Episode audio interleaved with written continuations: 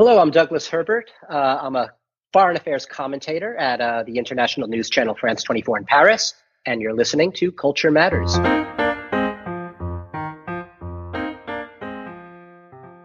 When you're developing your international business, one thing is often forgotten cultural differences. The Culture Matters International Business Podcast does exactly that. Focus on international business and cultural differences. Chris and Peter guide you through the maze of business and cultural differences in every podcast episode. Get the global perspective here at the Culture Matters International Business Podcast. Hello and welcome to the Culture Matters podcast. My name is Chris Smith and you're listening to Culture Matters, the podcast on international business. We are on episode 166. And if you have not subscribed to this podcast, you can do so right now in iTunes and that would really help. Thank you so much. Our guest for today is Douglas Herbert. Douglas Herbert, a native New Yorker who's lived outside New York for almost 25 years. In, in France, his job title at France 24, the international news channel, he joined in 2006, is chroniqueur. In Russia, where he launched his journalism career in the chaotic post Soviet heyday of Boris Yeltsin, state media identified him as politolog.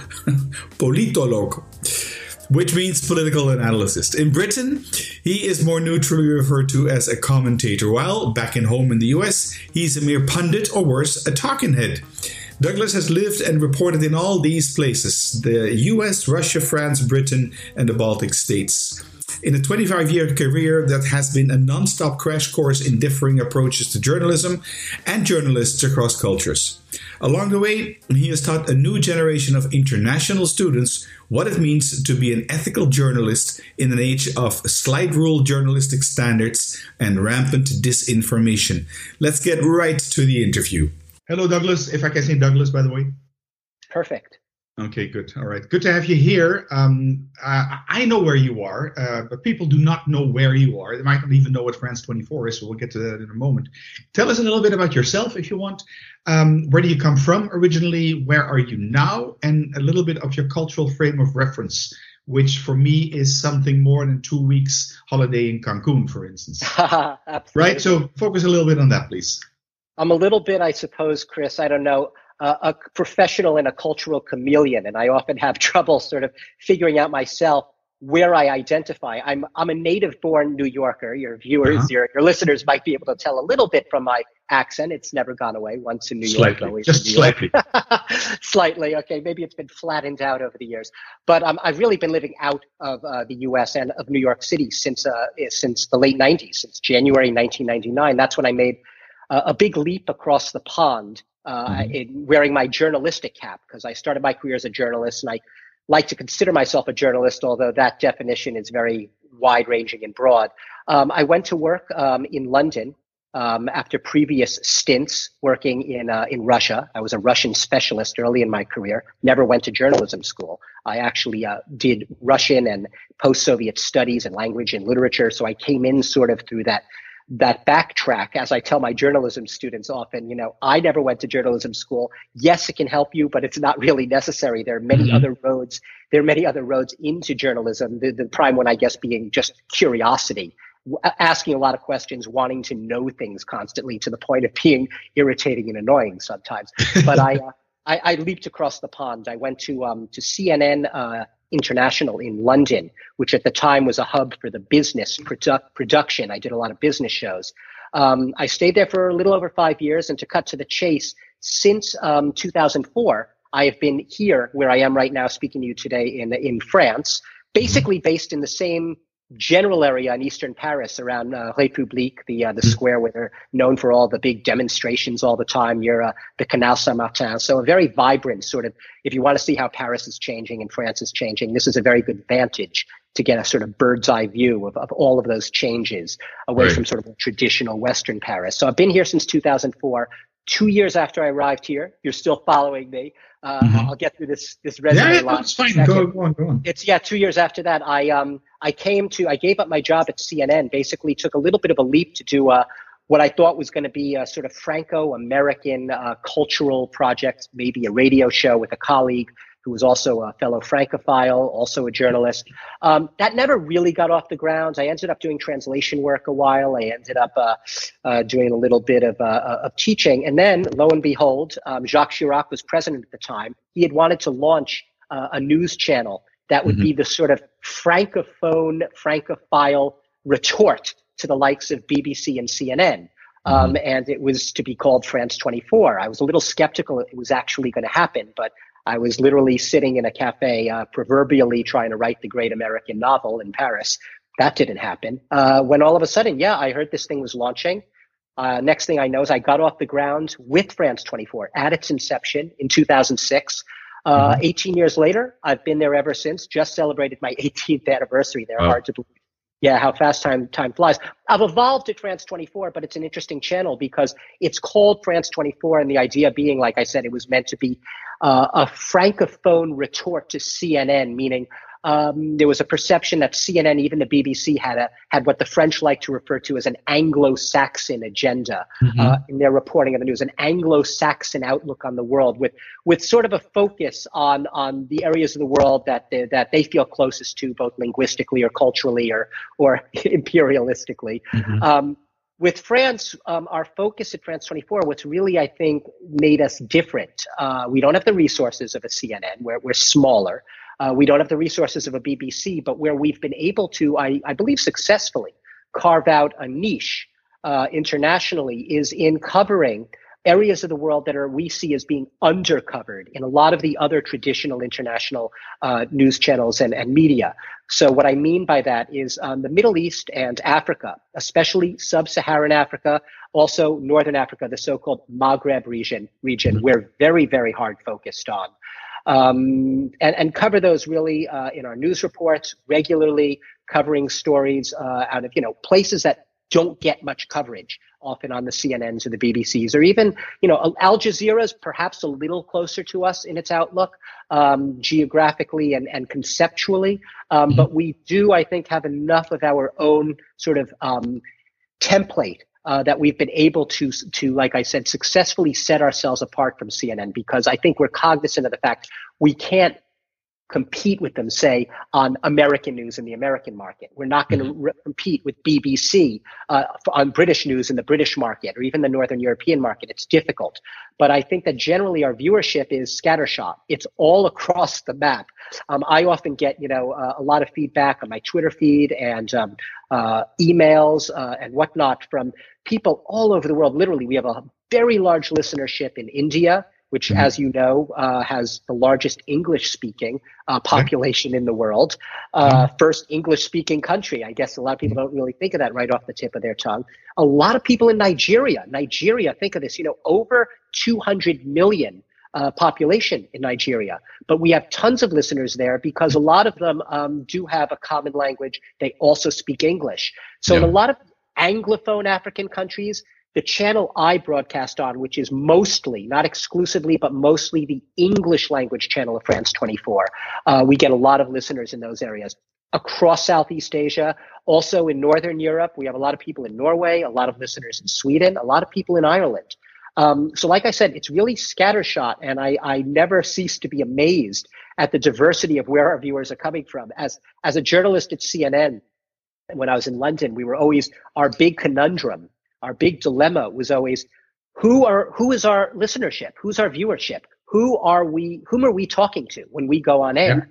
Yeah. um, and we used to be told imagine yourself as this sort of amorphous journalistic blob floating somewhere over austria sort of central europe and you're sort of talking to all of them diffusely. And i couldn't quite get a, a handle on that. And sometimes at france 24 i have to be honest it's even harder. Like i said i'm a foreign affairs mm. commentator I'm supposed to sort of be the person who crunches the news of the day for people, not not really giving the factual. I weigh in a little bit with my point of view, an informed point of view, but I'm supposed to sort of give them a context and make people sit up and say, you know, why do I care about this story? Why should I be listening to it? Why shouldn't I zap channels right now and start watching BBC or CNN? Mm-hmm. So I, I approach it that way, and rather than thinking of whom am I talking to, where are they, I think of sort of a family member. I think what would I say on the phone right now if I was speaking to my my grandmother, my older grandmother, and then she was saying, "What's happening right now in Russia and Ukraine?"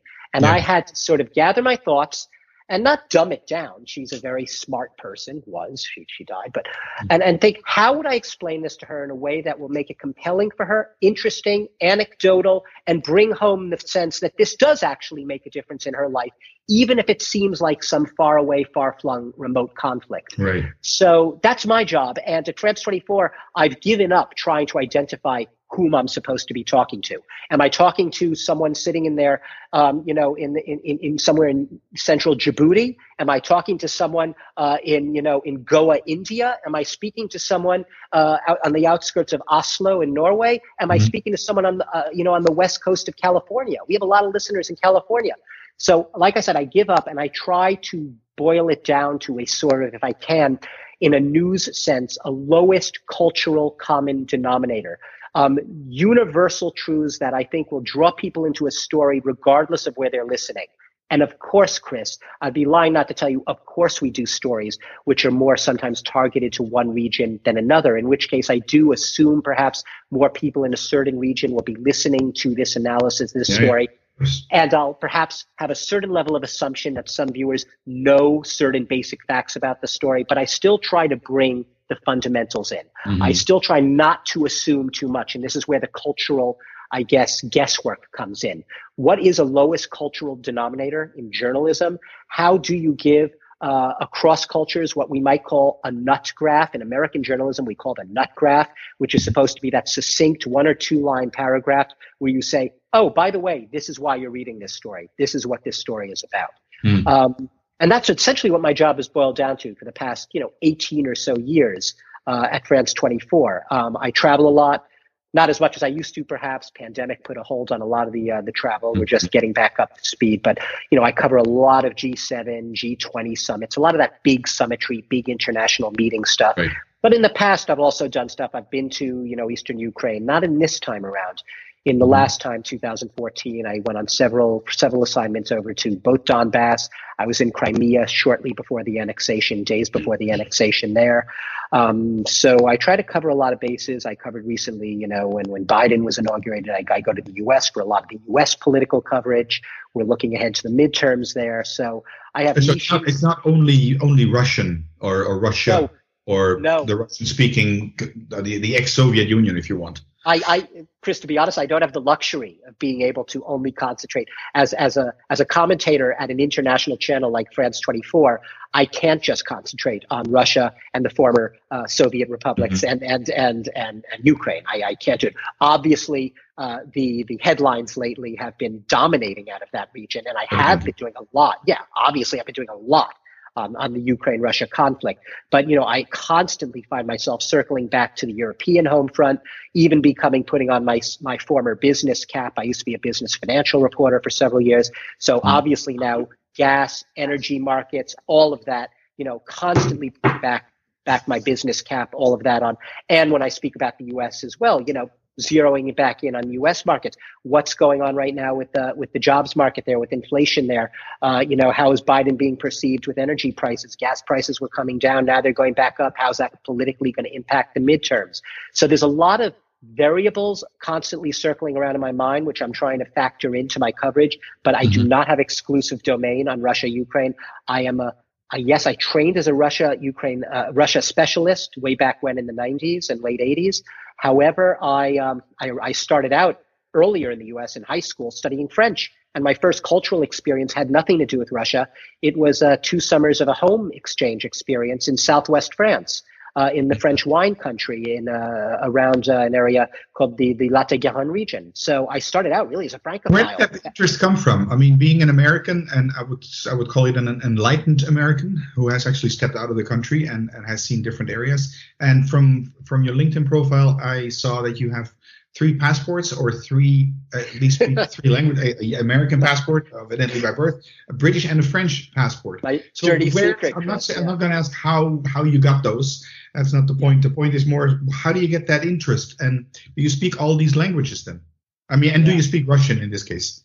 I speak Russian. Yeah, I studied Russian early on, and uh, and I've kept it up uh, ever since. I might not be as sharp as the days when I was actually living and reporting in Moscow in the mid '90s and early '90s, but um, I still have a very good um, working knowledge of Russian, written and spoken. Um, and French, obviously, I live here, so yes, I have you know uh, near native fluency now in French. But um, you know, my interest. It's funny because in the U.S. it was it was a joke when I was growing up. I grew up you know in New York City. I grew up on the Upper East Side of New York City. Um, and you know, and I was very lucky. I had, you know, I was fortunate as a child. I had a lot of opportunities presented to me, both culturally and travel wise. My family were, you know, were travel fiends. We, as a young okay. kid, even I have pictures of myself in London before I even had memories of it, standing by the Beefeater guard. It's a little annoying that you can't remember any of that. But so from an early age, I think I picked up the travel bug from my parents they used to host students from the United Nations, which is obviously based in New York. We'd have them regularly over to dinner. I was exposed to people from a lot of different countries. So I was always, I guess, from an early age, very um, uh, attuned to the fact that even though New Yorkers love to think of themselves a little pretentiously as being the center of the universe, um, I was very much aware of the fact that no, we are not. Uh, we are not the center of the universe. There is a giant universe and galaxy out there, and, uh, and, and a lot of worlds. And I saw that when I traveled. Um, and I said I wanted to do this myself, you know. In, and back then, back in the uh, when I was a kid growing up, late seventies, eighties, um, it was you had a choice of two languages in school Spanish or French. We didn't even go into the exotic languages, I say in quote, like German, you know, let alone Russian. Get Russian. uh-huh. Get Dutch. Uh, Dutch. Uh, no, no, yeah. No. Off the charts, you know. Uh-huh. Spanish or French. I ended up taking French, and um, I was I was bitten by the French bug. And like I said, because I was fortunate, because I had opportunity, I got to do this early exchange program in the southwest of France. I was plunged into a living experience in a family in the uh, in the wine region between Toulouse and Bordeaux, um, a family that spoke zero English. Um, you know, basically plucked down there in the middle of, uh, you know, the vineyards and the sunflower fields and the chateau and forced to learn French, uh, you know, a crash course literally immersion. And I absolutely loved it. I, I, saw the world differently coming back. I know that sounds cliched. No, I understand very much. Yeah. You know, I, you know, who, oh, another person who's had his early uh, cultural exchange homestay experience and came back and his life was transformed. But it really, it's a cliche for a reason. It really does change your perspectives in it your does. life, especially for someone like myself. You know, you you could tend to, oh, you grew up in a big city. You're already exposed to so many cultural opportunities and theater and arts and culinary and all of that. And it's true. But this was very different on a different scale. And I think experiencing that, I came back knowing that I needed to keep doing that. I needed to sort of slake. I had a new thirst. I had to slake my thirst for these experiences. I went back to France. I started intensifying my study of French. Hmm. Um, and I even went to university originally with a French minor. I wanted to really continue studying French intensively with perhaps the goal of trying to find something journalistically in Paris. I ended up going in, like I said, to the back door, not through Russian, through French. I did a travel guide. I did mm-hmm. a travel guide that had been published by where I had been a grad student at, at Harvard Graduate Schools. Um, I was studying Russian, but I did a travel guide in France in the early 90s. Uh, Let's Go France. It was a budget student travel guide where I covered 50 towns and villages. And I know the Let's Go series. Yes, I used yeah, that you know that. when I was in the states. Yeah, it's crazy, right? You know, yeah. everything's a blur. Everything's a blur. You know, you're sitting up till three in the morning writing your copy. Back then, I wasn't. I didn't have my laptop computer. Sending it into uh, to Harvard Yard for for editing every night. Um, but it was it taught me it was an it was an early experience and it was sort of a pseudo journalistic experience in that I had to meet deadlines. I had to write every night. I had to spend the entire day doing so-called reporting, which in the case of a travel guide is researching, visiting museums, mm-hmm. restaurants, asking people how's the food, how's that, how's that steak, uh, you know, how's the entrecôte, all of that, and coming back and writing it up and making it interesting for readers. So it was an early journalistic experience, and one thing led, led to another, and the linguistic thing just came along with it, uh, Chris, because at university I started s- intensively studying Russian. But that led me in my junior year, which in the U.S. is your third year of university. Um, mm. I went to study in Moscow. I was one of a one of the the first groups, really, uh, American groups, to to study at a big then Soviet uh, institute. It was called mm-hmm. the Moscow Energy Institute. We were like zoo animals. We may as well have been in cages because we all had our own little dormitory. We were uh, all confined together, 25 of us in a, in a Soviet university of 25,000 students, many of whom had never met an American before. They came like curiously wanting to meet us and look at us and see what we were like, you know, and it was fascinating from, from both perspectives, you know, me being mm-hmm. able to see them and breaking down, shattering the walls of the cliches about, you know, Russian and Soviet students and, and them seeing that, hey, you know, we were normal people just like them. And, Indeed. and so all of that, all of that. And I think that the combination of those early sort of cultural exchanges, the linguistic experiences, I came out of grad school, I'm saying, well, what do I do with this? I'm not a lawyer. I'm not a doctor. I don't have special engineering training. I'm not a mathematician or a scientist. Mm-hmm. So you do what everyone who has no skills does, right? You go into journalism, but except there are they are skills. It's just not scientifically identified as right. such. And that's why I guess we have journalism schools because we need, I guess journalists need a way to sort of explain to themselves that we are a science in a way. We can study the mm-hmm. so-called rules of journalism. But the fact of the matter is, at least in my case, I find that if you are have that basic curiosity and the determination, uh, you can teach yourself a lot of those tricks of journalism. You just have to. The trick with journalism is you have to just do it, and you do it, and okay. before you know it. And I, I, know that sounds like what does he mean? Just do it. Easier said than done. But I mean, I, I guess I did learn on the fly.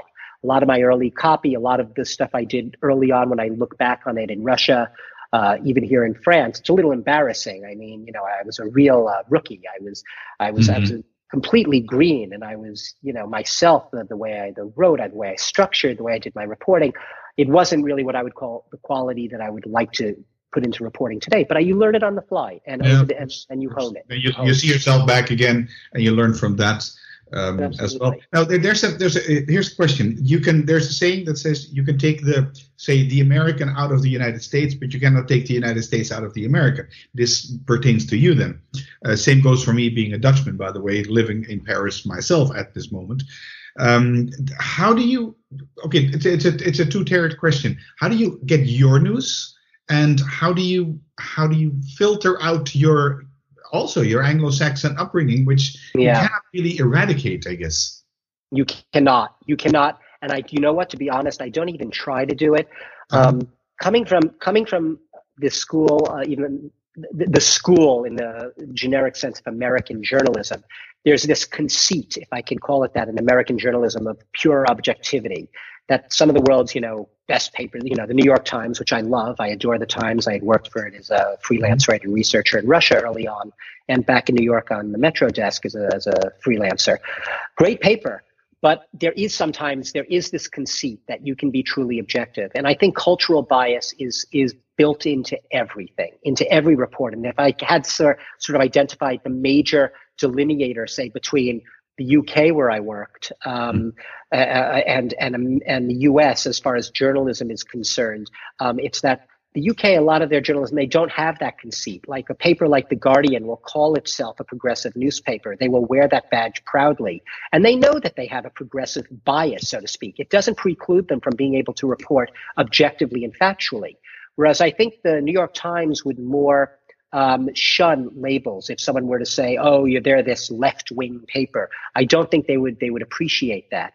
So I think mm-hmm. there's more of a uh, of uh, you know wearing your cultural bias, uh, wearing your your even your your leanings, your political leanings on your sleeve in, in, in certain journalistic schools. For me, I don't filter out the U.S. I'm going to be American, even if I have this pretension uh, of not being American when I give my reports. People are going to listen to me. They're going to hear me speaking. They're going to be saying, "Oh, there's that American guy again." It doesn't matter what I'm saying, mm-hmm. how I'm reporting it. Of you course. are what you are, and I, I actually I, I, would advise against trying to shed all of that. You know, it's going to be built into you automatically. I would say that the the cardinal rules of journalism are just to be fair and balanced and free, and do your and do your your homework, do your fact checking. That's the most important thing. When I go back to the U.S., the irony is when I go back and visit New York, as I do, you know, a couple of times a year, um, I'm now seen as being more European, more French. you know, having gone native a little bit over there, I even find myself using words when I speak to, you know, family and friends back there. You know, I'll say, "Oh, when I was at university." No one in America says university. I say when I was at college. But I mm-hmm. find myself sometimes in my language using more a Europeanized English than I would if I were back in New York. Uh, sure. Uh, and and conversely, when I'm over here, um, you know, I'm often still seen as, you know, as American or a New Yorker in Paris, even though, as you said, I have French nationality, you know, I speak fluent French. I mm-hmm. think, you know, almost no matter how, how long you've been here, those biases are going to be with me. I think I'm a little bit of everything and I'm never completely going to be culturally, uh, I don't know what even culturally pure means, you know, wherever yeah. I go back um, right now. I, I, think I've become sort of a little bit of that chameleon. And when I'm in Russian, obviously I've never, you know, lived long enough in Russia to ever go native with Russian. Um, but in Russia, I do also find myself picking up a lot of the ways of thinking and the ways of doing things when I'm over there um, that would be sort of more attuned to that culture. Um, so that's what I mean by the by the cultural chameleon. I shed sort of certain parts of my cultural skin when I'm in certain places, and I'm sure this will be something familiar to a lot of to a lot of your listeners who are used to either traveling a lot for business yep. or having studied or worked in a lot of different places. You do become a slightly different person, and you even have, I'd go so far as to say, different friend and professional groups of people um, that your personality is almost slightly different with. The, the French Doug is maybe a little, it's not being false or phony. It's that the French Doug might be a slightly different Doug. The Douglas Herbert is a uh-huh. little different than back in New York, Douglas Herbert. Or, or in Russia, where I'm Douglas, you know, Douglas Herbert, you know, it's like I'm a uh-huh. little different. And your personality does make a little bit of an adjustment. And part of that might even be based in the fact that just by virtue of speaking a different language, a different way of using a language forces a, a slight tectonic type of shift in the way you communicate, even in the way you think. I perhaps even think on a certain level differently when I'm speaking French than I would think when I'm speaking English. Yeah. Not giant, but no, no, I understand. It's it's, a, it's yeah. the same thing that I mean. The research also has, has has indicated if you and this is the example they used. If you say "I love you" in your native language, it has it brings up a lot more emotion than if you use a foreign language, English being yours, French being not your your native native, even though you might speak it fluently. It's um, it's like that, and and and we we do adapt. Um, at least I, if I look at myself, I lived 15 years in Belgium, and now I'm in Paris as a Dutchman and sometimes I find it very handy to be Dutch, to be as direct as the Dutch are known for. Yes. And oftentimes I go back to the Netherlands because I've got some family there. And and it's a I'm surprised by their rudeness, the directness. Oh my goodness! It's good to be back, but it's also good to leave again. You know, um, if you don't mind, Douglas, I'd like to make a bridge with something in terms of what, what is journalism and and uh, talk sure. about fake news for for a moment. Uh, I hate the term. I hate the term. I, I know. I, I like that, alternative yeah. truths. I don't understand that either. What's an alternative truth to gravity? It is there. Uh, so how do you? So the question here is is is not so much what is your take on fake news, but how do you? Yeah how do you avoid that? How do how do i know as because i i got in touch with you watching you on tv on french 24 um, and then you, you were kind enough to do this interview but how do i know when you're giving your your well your informed opinion you say about say what's going on right now in ukraine and by the way we're recording this october 11 2022 for those of you listening in the future um, how do I know that what you're telling me, as in your professional situation, is is is good, is true, is is not the, an alternative truth or fake news? Huh? Off the cuff, at first blush, you don't. You have no. no. idea, knowing where I'm coming from, what my, if I have one, my hidden agenda is, is what I'm constantly telling. I taught at uh, a Sciences Po Journalism School for, for, for many years, a fact checking course and, and, and checking the reliability of sources. And I basically said, you don't know. I always started my first class with them. I came into class the first day and I, I started speaking to them and I said, stop. I said, how do you know I am who I say I am? How do you even know I'm your teacher? I said, and yet I said, well, I don't know. Our teacher for this course is Douglas Herbert. Uh, he's teach, he's from France 24. He's teaching a fact checking course. How do you know that's me?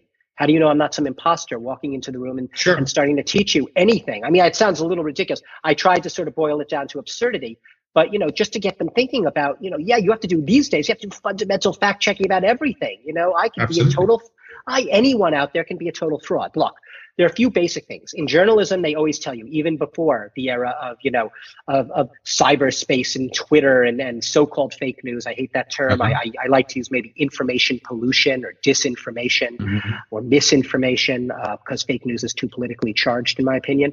But um, basically I, I what you need to do is you, you need to go back to to the very basics. You're only as good as your last story they used to say Mm-hmm. Uh, so, in other words, if you've had a, a, a spotless absolutely squeaky clean record for 20 years of your journalism career, but then you screw up badly on one story, that's what everyone's going to remember you for. And that's what you might actually be sacked from your paper, radio, or TV station for.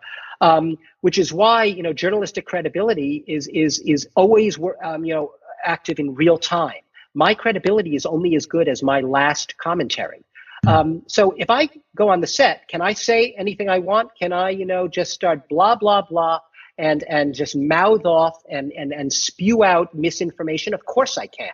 Mm-hmm. Um, it would be an abuse, uh, obviously, of all journalistic deontology, as they call it, um, journalistic ethics. Um, mm-hmm. But beyond that, my viewers and and my viewers are very smart. Uh, uh they're often many steps ahead of, uh, of where I am on the news front. They're all over social media. They'll call me out very quickly. They'll be all over social media saying that Doug Herbert, who I just watched, he is full of it. I just heard him say A, B, C, and D. Let let me tell you the truth. So I have to, you know, both myself, because I know my viewers are sharp and eagle eyed uh, yeah. uh, and, and listening very closely to everything I'm saying. I have to be uh, true to myself. I have to make sure that I'm as accurate and as rigorous in what I am saying on air as possible. Because if my credibility starts to go, if my credibility is shattered, that's it. It's it's a slippery slope. You you start sliding very quickly down sure. that slope, yeah. uh, and it takes a long time uh, to work your way back up. It's it's it's a time in the wilderness to to work yourself back up to gain the credibility again. So the onus is on me um, to be as factually correct and rigorous. I am of the school that, like I said, I'm a commentator, which in my opinion means I do give a sort of point of view and analysis on the news of the day, which um, implicitly there's some of my opinion in there. But I call it, um, I guess, informed opinion uh, mm-hmm. Perhaps it sounds a little ludicrous, but the term I like to use is objective opinion. Uh, contradiction in terms, but what sure. I mean by objective opinion is that it, yes, it's my opinion, but it's an opinion that I'd like to think is based on a lot of research, a lot of cross checking of sources, not just one source, two or three sources, making sure that before I say, as the French would say, n'importe quoi, just anything on air, um, mm. I am pretty damn sure that I have my stats right. Um, so I have to double and triple check. And I've known because I've made awful mistakes on air in the past. Mm-hmm. Um, I've, known, I've made some really bad mistakes. And I think the most important thing is with in this age, as you say, of fake news, is if you do, if you're called out on something, own it, recognize it, um, make your correction uh, and your acknowledgement of the error as clear and as visible as possible. Be as transparent as possible. Mm-hmm. Because if we're all fallible, Journalists are fallible, even sure. well meaning, determined, perseverant, diligent, diligent journalists. They are well meaning. Journalists hate making mistakes. It's horrible. It's an awful feeling. It's their career. Uh, be transparent and own it. That's what I do try to do. And I try to, I, you know, if someone calls me out, I say, absolutely. Thank you very much for pointing that out um, I neglected to do this or say this, or sometimes they say you said this out of context, which is also true. It's information which is technically true, but because you don't give it in a proper context or you leave out some other pertinent information, it is essentially very misleading and comes out seeming like fake news. Um, so this is my constant battle. It never gets any easier. Mm-hmm. There are certain subjects which, time and again, no matter what you say, you're not going to please everyone. I look for that sort of journalistic balance. I hope I get both sides of an issue, or however, all of them sort of chewing me out and telling me that I'm full of it. Because if I have both sides, it means perhaps I'm somewhere right in the middle there. Um, but um, this is a constant problem. I try to use a, a diversity of sources. You know, you don't just read your your your one online paper you know and more and more these days mm-hmm. with telegram i try to with ukraine russia you have to rely on telegram sources. You have to look at the channels you're using. I'm also very careful. I try to follow a lot of follow sources as a journalist that you don't agree with, you know, that you personally have yeah, don't agree with. Yeah. You know that you have to, you know, yeah, I follow all the, the far right politicians here in France. I do know I don't subscribe to their political agenda, but I want to know what they're saying. I want to be up to date with what they're saying, and I want to get those Twitter updates. Um, so I make sure that I cast a very wide net in who I um, who I follow on Twitter, but that I'm also cognizant of the profiles of who I'm following. So when I get a piece of information, whether I'm getting it off of Twitter, whether I'm getting it off of, say, some of the online platforms here, sometimes there are things in France like Brut or, or Loopsider, uh, which are short videos with little mm-hmm. information nuggets. who took that video? Do they have an agenda? Where were they posting? Are these legitimate people? Uh, so always, I'm always asking constantly, yeah. what is the source? What's the source? Where, where's it coming from? How long has this account existed? Uh, do these people have a hidden agenda? It's very, very important. Very important. It's, it's something that I, my youngest daughter, who's now 18, is studying. Um, well, she's half Indian and half Dutch, but she's studying now in the Netherlands. Grew up in Belgium. Now she's back in the Netherlands, um, and that's what I tried to, to teach her from from from young. Uh, when she was young, just uh, think for yourself, because if you don't think for yourself, somebody else will think for you and hence you will fall into that trap. If I if I can use this this bridge, I have about three questions left for you. Um, uh, so uh, making that since you are well i would say an expert at least you speak the language you understand uh, and when i'm talking about russia ukraine former soviet union um, I have a personal interest in that because my my partner is from the Soviet Union, uh, living in France, is is French now, but is born in Russia or the Russian Federation, grew up in Azerbaijan, wow. Chris, and, you know, we we call that burying the lead. You buried the lead. That's that's interesting information. yeah, okay, I'm sorry about that. But that, I'm, joking, I'm joking. Anyways, it's so how do we how do we know because it's a bridge from fake news to real news? How do we know what to, how to make make sense out of this? I mean, we I think I think we know I, that I, I, think we know that the Russian people know not much about what's going on. Some do, evidently, but the majority don't. Um, how do we know what's going on? Whether that makes sense? How do we get our right? Of evidently from France 24, but uh, how? What other sources could we could we use to actually understand what's going on and making sense of this whole yeah. mess that's going on? You know, I try to use a lot of primary sources as well. I mean, you know, yes, you can scroll through the feed of, of the Kyiv Independent, which is, you know, I think a good paper. They've been doing yeoman's work in this in this war, reporting mm-hmm. from, but clearly, obviously, from a very clear Ukrainian bias. That's not to say, by the way, there's no false. I hate false equivalency. It's not like on the one side Ukraine says, on the other side Russia says. It's not a 50-50 thing in the information sphere right now. There is a lot more. All war has disinformation. Yes, all war has both sides, yes. both militaries trying to put out there, dump their fair share of disinformation, misinformation to try to get military advantage and an information advantage. We know that information ops, all of that. But I hate false equivalency in the sense of assuming that every side has absolutely equal legitimacy. There is a lot more, and I have to really underline several times, a lot more hmm. disinformation coming from the Russian side in this war than from the Ukrainian side. I can say that almost factually. That's not really Doug Herbert giving his opinion.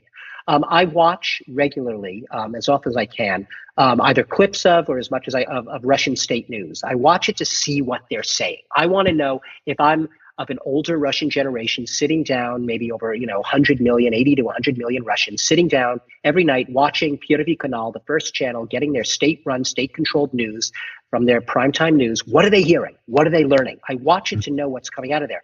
And it is a lot of it is absolutely ludicrous. A lot of it either completely ignores, I mean, ignores anything that's going on on the other side of the battlefield, um, any of the setbacks on the battlefield, um, which is why these recent uh, counteroffensives by Ukraine, it's it's quite a story that the Russians are actually now forced to acknowledge all of this, and even on mm-hmm. state TV, they're forced to ask questions about what's going on on the battlefield. Mm-hmm. Even even the virulent, toxic, industrial strength propaganda of Russian state TV cannot ignore it anymore. Um, that said, I have found that the the, the uh, institutes that study war and battlefield formations, um, and some are government agencies as well, like the British Intelligence Agency, which puts out a daily report on what's going on on the battlefield, uh, Russian wise. It's a nonpartisan uh, report on mm-hmm. what's going on behind the lines. What do they think? You know, how is uh, is Putin on the back foot? What's going on within the Kremlin? It's a pretty good as real time as you can get intelligence assess- assessment. You have things called the ISW, the Institute for the Study of War, a US based think tank, which does great work showing you real time battlefield analysis and situation, the latest strikes on both sides, uh, showing you really the lay of the land in terms of uh, rockets and missiles being uh, struck. How is the front line shifting? Where are the, the newest holes in the front line? Uh, who's pushing back whom? Who's making advantage advances?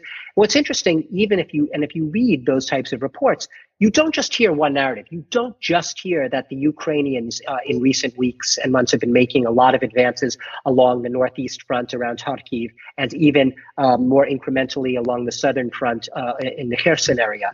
You're mm-hmm. also hearing also that the Russians, they have a mighty military machine. Yes, they may be having trouble getting troops and they may be having trouble getting ammunition, but they can still throw a lot of munitions on the battlefield and bring a lot of heavy machinery to war. You're still hearing they're still making advances in the Donbass, uh, in eastern Ukraine, in that in that region. It might not be anything near as uh, spectacular as we've seen on the Ukrainian side, but at least we're getting that information. We know it's happening. It's not being ignored. Um, whereas the Russians, they um, up until very recently, they knew almost nothing about the real state of play with the Ukrainian forces. It mm-hmm. really was as cliched as it sounded in Putin's, you know, addresses.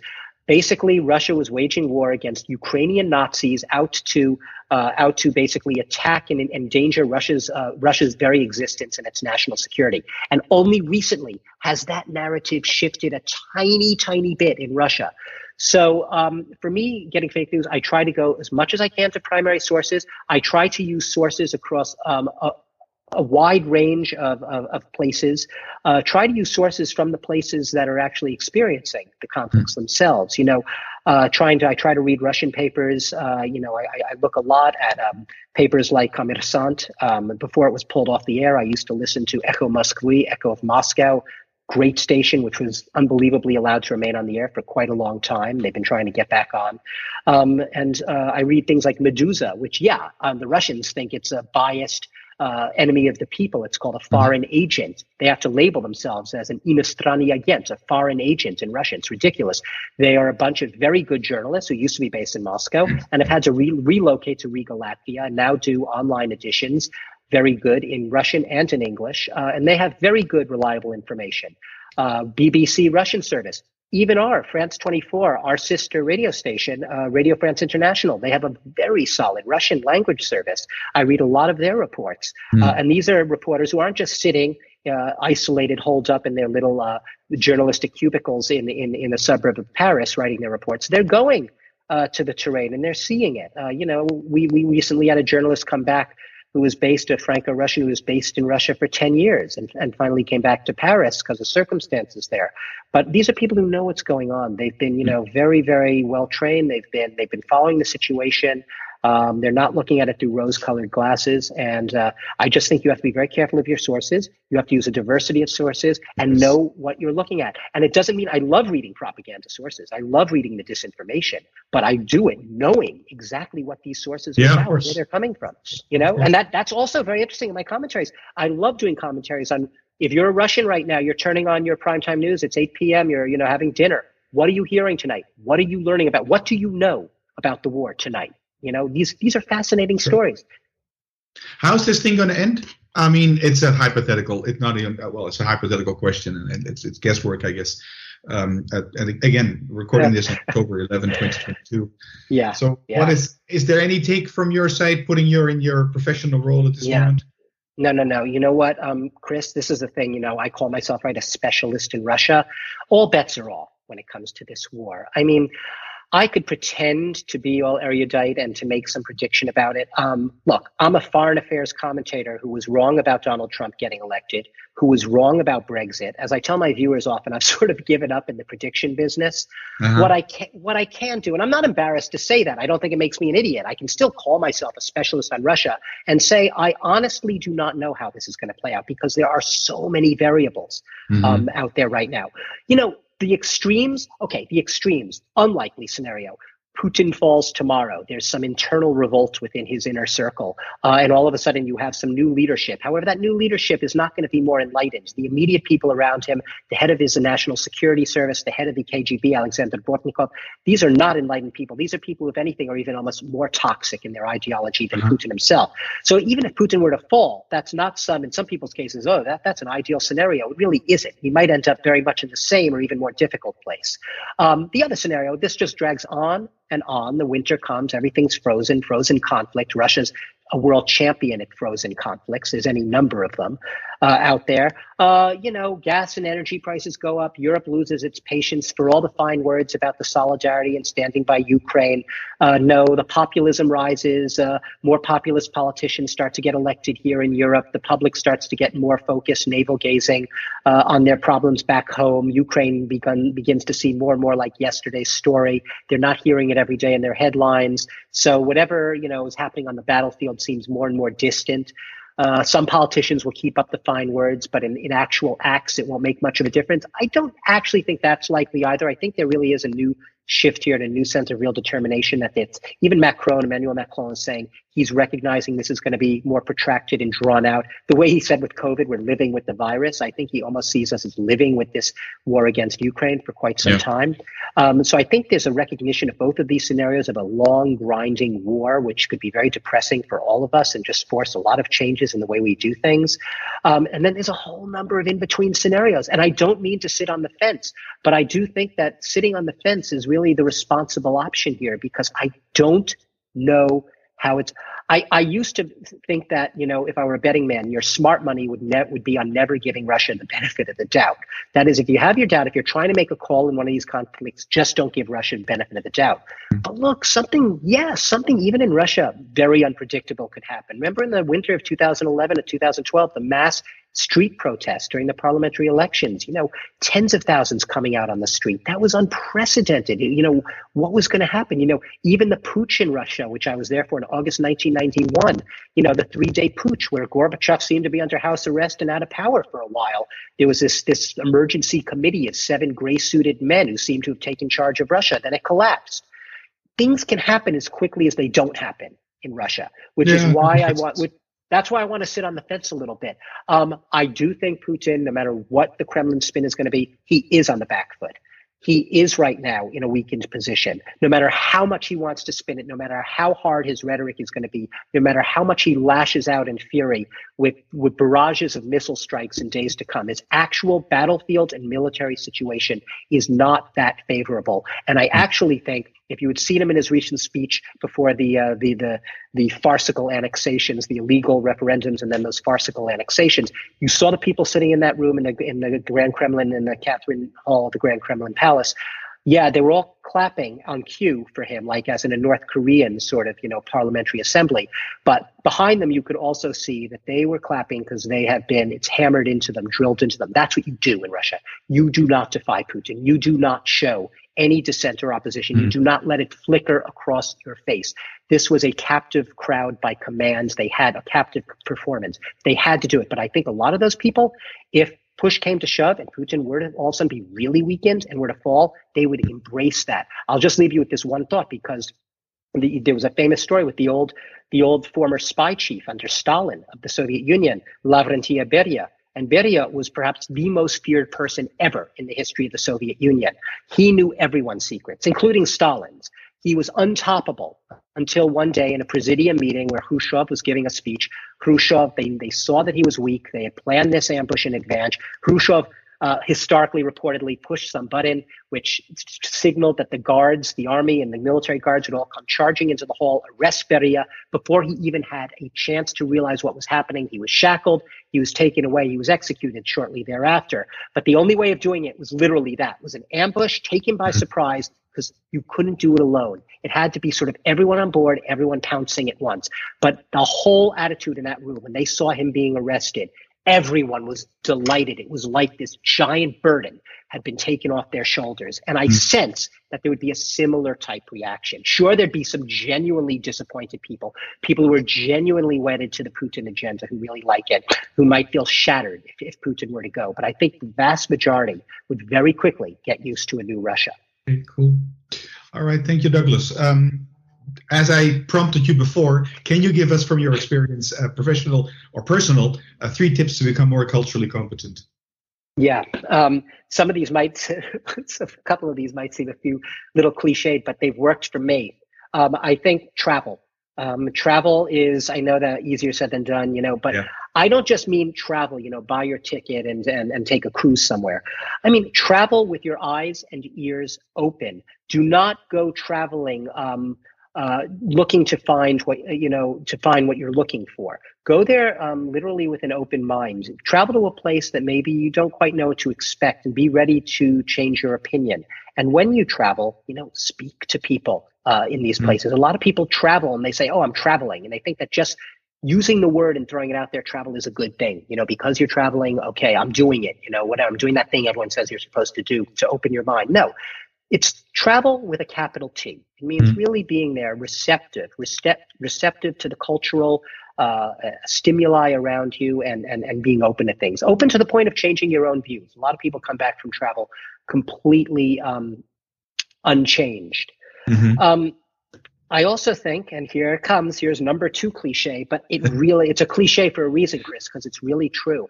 Yeah. Um, culturally, reading a lot. I really find that um, reading a lot of people i find just often just read in their specialty areas um, so you know you're a russia specialist so you read every new nonfiction book that comes out and is published about putin in russia i actually don't read as much as i should nonfiction wise about russia perhaps i find that the, the the the most satisfying type of from a cultural journalistic standpoint is to have a depth of different reading experiences. Mm-hmm. So I always try to make sure, A, I always try to make sure if you have the, if you do speak several languages, I like to be reading something in French. I like to be reading something in English. I often read them at the same time and go back and forth.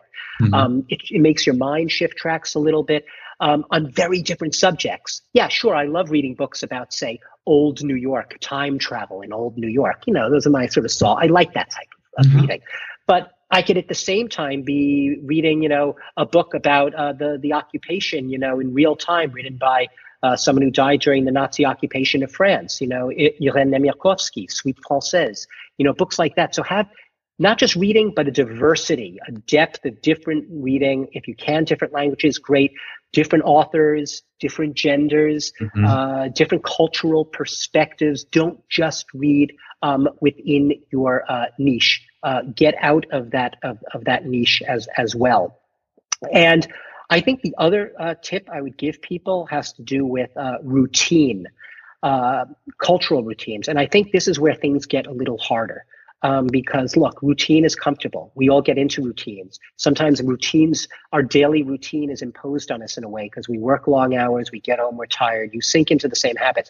I would say sometimes totally mix things up do things that you know spontaneously that you might not think of doing you know go to see a museum you know if you live in a, a city where you're fortunate to have exposure to a lot of museums go to an exhibit you might not normally see.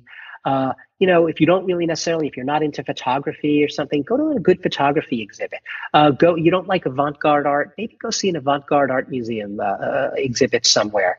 Um, mm-hmm. You see something that you know, see something that maybe even rubs against your grain a little bit. Break up your routine. You know, you always go to the same cafe and you sit there and you have your same cafe creme in the morning, and you, oh, yeah. you know, you're there with your laptop, and you know, you could be anywhere. You could be sitting in New York or London or Paris or Moscow or Shanghai having the exact same morning routine. And yeah, you're living in different places, but are you really? Because you're in your like routine bubble.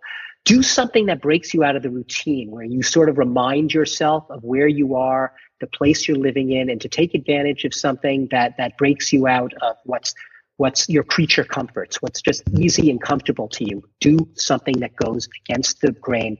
Break your routine, have a new experience. It spontaneously go into a meetup group if you have a little bit of free time. Join an improvisation acting class. Uh, join a sketching class. I did this a few years ago. I joined a sketching class. No, I, I, don't sketch, but I joined it. And then I ended up going on a few international sketching symposium forums. I went to one in Porto, Portugal. I went to one in Chicago. Fascinating. You meet people all over the world. They're not journalists, they're sketchers, but you break your routine. You find, yeah. wow, I'm, this is interesting. I have a new interest. I didn't know I had this interest, and you never would have discovered it. Push your comfort level, push the envelope a little, break out of what is comfortable for you. I'm gonna um, let my partner listen listen to this one because we always tend to go to the same cafe. It's the either, the red place or the yellow place or the blue place. That's how I identify them. Go to the green place. yeah, I I've, I've, I've, recently introduced here on the street that there's a, there's a cafe Emile, which we are not, not frequenting, but at least you know let's let's let's do this. Let's take a left, not always the right. So I agree with that. Douglas, if people want to get in touch with you, how can they do that? Um, there are several ways they could do it. They could do it, first of all, on my uh, work email. It is D as in Douglas, just that letter D, Herbert, no space, H E R B E R T, mm-hmm. at france24.com. Mm-hmm. So that's my uh, my professional address. They could also do it. They could follow me on Twitter. I am at Doug, not Douglas, just Doug, D O U G F 24. So no space, just one word, D O U G F 24. Um, I am also on, although I don't use it as much, I have a professional Instagram account, um, and I I will give away my personal Instagram Instagram account here, which I which I usually don't do, but I will give it to your viewers here. Um, it's an account where I often don't share work related experiences. I use it more to share what I was just talking about, sort of cultural and out of work experiences, extracurricular Douglas experiences, but I don't widely share it. I'll share it now, so I'm breaking. Go ahead. So it is Herodotus, which is based on the ancient right uh, historian and explorer, H E R O D O T U S. Uh, is it 34? I believe it's Herodotus 34. I got that wrong, then all of uh, all of your I'll, I'll look. I'll look it up. I'll, I'll, I'll find you there, and then it'll be in the show notes eventually. I obviously, yeah, I don't look at my own, but I yeah, it's Herodotus. I believe it's 34. I haven't typed it myself in a long time. But that, that's Instagram. And and always also uh, yeah, but a work email. I will also give one more email, which is my personal email. Douglas full name dot Herbert H E R B E R T at gmail dot com. Mm-hmm. Yeah, first name, last name at gmail.com with a dot in between. All right. Well, thank you so much. Um, it's been one of the longest interviews I've ever I've ever done on my podcast. That is, but that, that's all right because as long as it's it's uh, it's interesting and uh, it it, it I, and honestly, as long as I like it, I'm okay with it. Thank you, Chris. All right. It was a pleasure. Well, thank you so much, and I'm pretty sure we'll bump into each other in the future. Not at the same cafe. Thanks. At the same cafe. okay. okay. Ciao.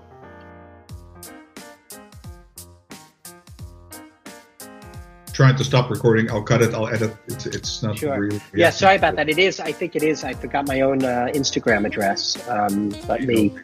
I'm sorry. We did go over. I, I, guess I rambled a little bit in certain things. Um, let me let me see if I can.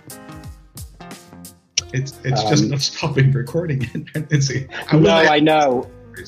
Yes, I gave the right one. It's Herodotus 34. 34. Okay. Yeah. All right. I'll have a look there. Okay, well, anyways, if we ha- if I hang up, it probably it, it'll save the recording somewhere. Um, so thank you so much for for uh, for doing this. Um, and I will I will give you a, a I'll send you an email when this thing is live. It's probably going to be next week, uh, Tuesday. Okay. Um, Wonderful. That's, okay. that's my, my publication schedule, and um, then I well, like I said, I guess we'll bump into each other in the future, and or I'll see you on TV, I guess. I have one question for you, Chris. I just noticed I didn't want to say it during the live recording. Yeah. I noticed that because I don't have the professional Skype, my Skype at a certain point stopped recording. You continued. I continued to see and hear you. I'm yeah. assuming it continued to record me at that point. It was probably about 45 minutes in. 40, at this moment, it's it's still it's it's it is it says it's fine. Okay. It's recording. Moment. I, I don't know where this file is yeah. going to end up though. I stopped seeing myself I started to see you, you instead of me, and it stopped. Yeah, so I maybe because you kept recording, it's fine. Um, yeah. I just know that for me, it perhaps went down after 40 minutes because that's normally their cutoff, I believe, on, yeah. on Skype for private. I'll see. I'll see if there's anything wrong. I'll let you know, and and and and, and we'll see how we how we draft this okay. to, a, to a proper. Okay. All right. Very good. Okay, well, thank you again. You take care, and thank, um, thank you. And uh, if you have any follow up, just informationally, sure. just ask me. You know, something you want to clarify, um, yeah. or, or, whatever. No worries. Great. All right. Okay. Thank you so much. Thanks for calling me. Thanks a lot. Pleasure. Bye. Bye bye. Overlooking cultural differences when you're developing your business internationally can be the biggest mistake you can make. Let Chris and Peter help you avoid those mistakes. Get in touch now. Go to culturematters.com.